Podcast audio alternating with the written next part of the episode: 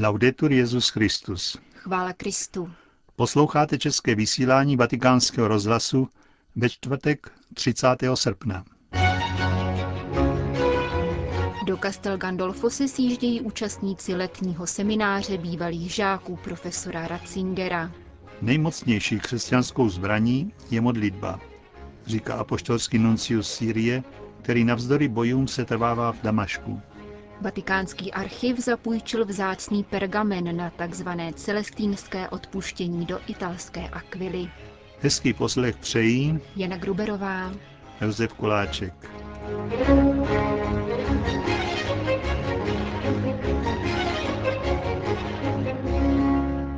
Zprávy vatikánského rozhlasu. Castel Gandolfo. Do kongresového centra Mariapoli, které sousedí s letní papežskou rezidencí, se dnes odpoledne začali sjíždět účastníci tradičního semináře bývalých studentů Josefa Ratzingera. Až do 3. srpna se tzv. Schülerkreis bude zabývat otázkami ekumenického dialogu s luteránstvím a anglikanismem.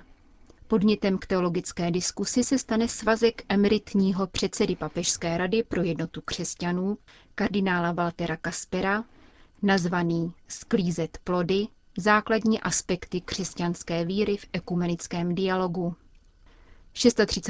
ročníku letních sjezdů se mimo jiné účastní vídeňský arcibiskup kardinál Christoph Schönborn, pomocný hamburský biskup Hans Jochen Jaške či sekretář Papežské rady pro kulturu Monsignor Bartelémy Adukonum. Také oni obhajovali své doktorantské práce u současného papeže v dobách jeho profesorského působení na německých univerzitách. Pro naši rozhlasovou stanici hovoří kardinál Christoph Schönborn. Setkáváme se každoročně více než 30 let a jsme už téměř všichni v důchodovém věku. Svatý otec je mezi námi nejmladší, tak to ale stále bylo. Vždy mne ohromí, jak si svatý otec všechny své žáky pamatuje. Každého se vyptává na jeho příbuzné či rodinu, na děti. Ví, kdo zažívá nějakou rodinnou bolest a zajímá se o ní. Je velice lidský, otcovský, bratrský. Kromě hledání pravdy, historické, filozofické a teologické, které bylo trvalé na našich setkáních přítomno, se zachoval tento lidský rozměr. Možná díky tomu se kruh udržel od roku 1977 až do dnes.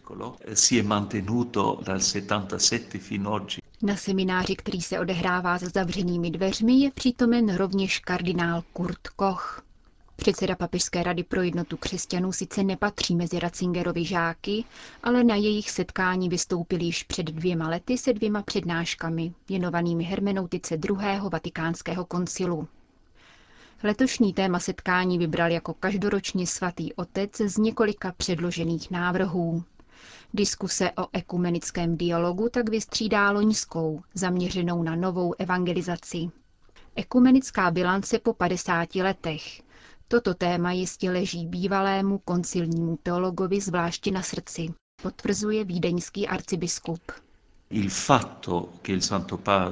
Skutečnost, že svatý otec vybral pro letošní setkání právě toto téma, dosvědčuje, že ekumenické otázky jsou pro něj navýsost důležité. Domnívám se, že už to je samo o sobě prvním zásadním znamením. Půl století od druhého vatikánského koncilu svatý otec s naléhavostí trvá na setkávání rozdělených křesťanů. Každý pracovní den semináře zahájí raním mši svatá. Zítra bude svou činnost prezentovat nadace Josefa Ratzingera Benedikta XVI., která sídlí v Mnichově.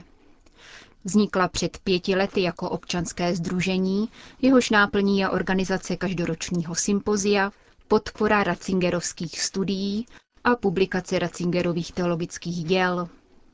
Duší bavorské nadace, jejíž cíle se shodují s programem vatikánské nadace Josefa Ratzingera Benedikta XVI., je salvatorián otec Stefan Horn. Zítřejšího odpoledne rovněž do Castel Gandolfa dorazí členové nového studijního kruhu Josefa Ratzingera. Ustavil se před pěti lety a združuje studenty, kteří píší své diplomové práce nikoliv přímo se současným papežem, nýbrž o něm, respektive jeho teologii. V sobotu 1. září bude své žáky očekávat v Apoštolském paláci jejich bývalý profesor Benedikt XVI. Na programu je přednáška evangelického biskupa a známého exegety Ulricha Wilkense na téma Překonání osvícenství jako základní ekumenická úloha církve.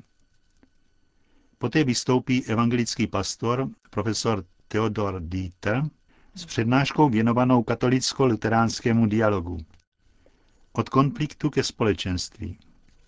Téhož nebude dominikánský biskup Charles Morero z dieceze Lausanne, Ženeva a Fribourg referovat na téma výsledky a otázky ekumenického dialogu s anglikanismem. Po přednáškách bude vždy následovat diskuse, která se nevyhnutelně dotkne i blížícího se půl tisíciletí reformace. Pokračuje kardinál Christoph Schönborn. Od svatého otce očekáváme dialog v pravdě a lásce. V pravdě, která nezakrývá drama křesťanského rozkolu v Evropě a v jeho důsledku i v celém světě. Téma reformy je však pro svatého otce rovněž vysoce důležité, vzpomeňme si na jeho učení o reformě v kontinuitě jako vzoru katolické reformy. V rámci blížícího se výročí se tedy bude hovořit o skutečné reformě, kterou dnes potřebujeme. Setkání Schillerkreisu bude pokračovat i v neděli mší svatou se svatým otcem a další diskusí. V pondělí 3. září společné slavení Eucharistie uzavře již 36. ročník každoročního setkávání Ratzingerových studentů.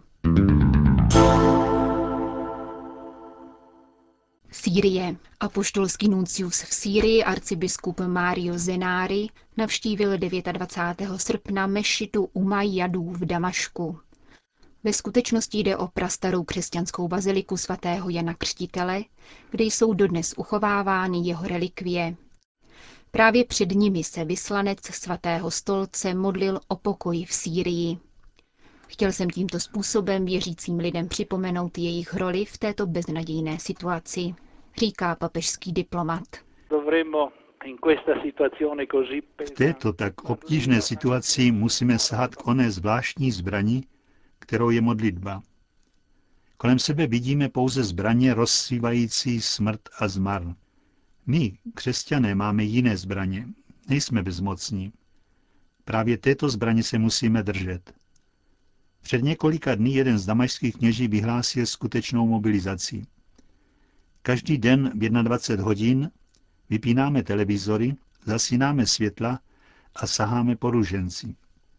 Nesmíme zapomínat, zvláště my, křesťané, na tuto zbraň, která je silnější než všechny ostatní, abychom dosáhli obrácení srdcí a zadrželi násilí a zvěrstva, jich jsme každý den svědky.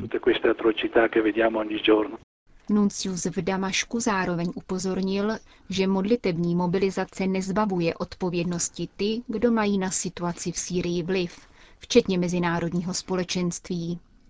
Podle arcibiskupa Zenáryho mezi povinnosti mezinárodní komunity patří vypořádat se s masakry, k nímž v Sýrii dochází, a zahájit otevřenou diskusi o budoucnosti této země. Teror v Sýrii se nevyhýbá ani křesťanům. Včera byla ve městě Zamalka objevena zmasakrovaná těla arménské křesťanské rodiny. Uťaté hlavy poukazují na exekuci v provedení islámských radikálů. O den dříve došlo v Damašku k výbuchu nastražené autobomby, která zmasakrovala křesťanské pohřební procesy. Zahynulo 12 lidí, včetně pěti dětí. Situací v Syrii jsou znepokojeni všichni křesťané na Blízkém východě. Ujišťuje o tom konference latinských biskupů v arabských zemích. Ve společném poselství adresovaném apoštolskému vikáři v Alepo, biskupovi Nadzarovi, ujišťují syrské křesťany o své blízkosti. Biskupové stále ještě doufají, že se podaří navázat dialog mezi vládou v Damašku a opozicí. Vatikán L'Aquila. Po více než sedmistech letech se do města Aquila vrátil pergamen, kterým kardinálové oznamovali volbu na Petrův stolec spoustevníkovi Pietru da Morone. Ten pak vstoupil do dějin jako Celestín V., jeden z nemnoha papežů, který se vzdal svého úřadu. Díky spolupráci Vatikánského archivu, římského kapitolu a regionu Abruzzo se výstava vzácného dokumentu, opatřeného jedenácti kardinálskými pečetěmi, stala jednou z hlavních událostí tzv. celestínského odpuštění.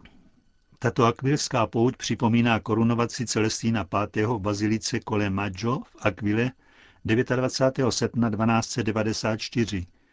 Při níž tento papež vyhlásil plnomocné odpustky. Proslulý poustevník z hory Morone tehdy přijal papežskou tiáru. Avšak potíží odpovědnosti a složitostí vztahů v tehdejší kurii po necelých šesti měsících zatoužil vrátit se do ústraní a abdikoval. Po dvou letech zemřel ve vězeňské kopce, kam je v obavách ze zneužití uvrhl jeho nástupce Bonifác VIII. Celestín V. byl pohřben v Aquile na místě své korunovace a už po 17 letech byl prohlášen za svatého. Celestínské odpuštění začíná v Abruckém městě každoročně o vigílii 28. srpna a vrcholí následující den otevřením svaté brány v bazilice Santa Maria di Colle Maggio, která přežila tragické zemětřesení 6. dubna 2009. Jak řekl našemu rozhlasu prefekt vatikánského archívu Monsignor Sergio Pagano, papežský archiv rád přispěl k této akci zejména na podporu těžce zkoušeného města.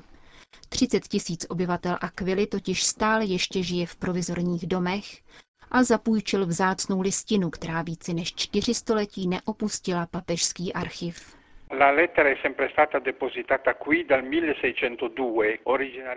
Od roku 1602, kdy papež Klement VIII uložil tento dopis v archivu v Andělském hradu, listina neopustila Řím. Původně ji vlastnil klášter svatého ducha v Sulmóně, pak se dostala sem, do vatikánského tajného archivu a nikdy nebyla vystavena. Právě probíhající výstava Lux in Arcana na kapitolu dovoluje její přemístění do Aquily, vzhledem k tomu, že už nyní je na italském území. Podle našich norem totiž nesmíme exportovat ani zapůjčovat k výstavám naše dokumenty mimo území vatikánského státu. V tomto případě se dopis již nachází v Itálii a se svolením státního sekretariátu jsme je tedy mohli zapůjčit na několik dní do Aquily. Říká prefekt vatikánského archivu, monsignor Sergio Pagano, který přednesl v pondělí v akvilském kostele svatého Josefa Dělníka Lectio Magistralis u příležitosti zahájení výstavy unikátního dokumentu, který byl k vidění v sídle Akvilské italské banky.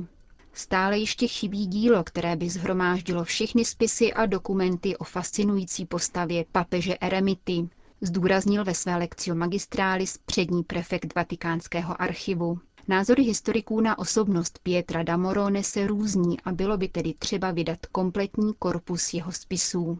Podle monsignora Pagána by toto dílo mohlo být spojeno s obnovou města Aquily. Vatikánský historik se zastavil také u historického konklávy, které 5. července 1294 zvolilo náhle a nečekaně Pietra da Morone Petrovým nástupcem a u významných kroků pontifikátu, který netrval ani půl roku. Mluvili o něm básníci a kronikáři a zachovali nám památku na člověka koherentního a svatého. Navzdory různým soudům, které historici vynesli nad jeho pontifikátem, nikdo nespochybnil morální kredit papeže Celestína, ani jeho naprostý distanc od mocenských bojů a úsilí o světskou prestiž. Není divu, dodal prefekt vatikánského tajného archivu, že na počátku století, které uzavírala osobnost Celestina V., stojí osobnost velkého reformátora svatého Františka z Asízy.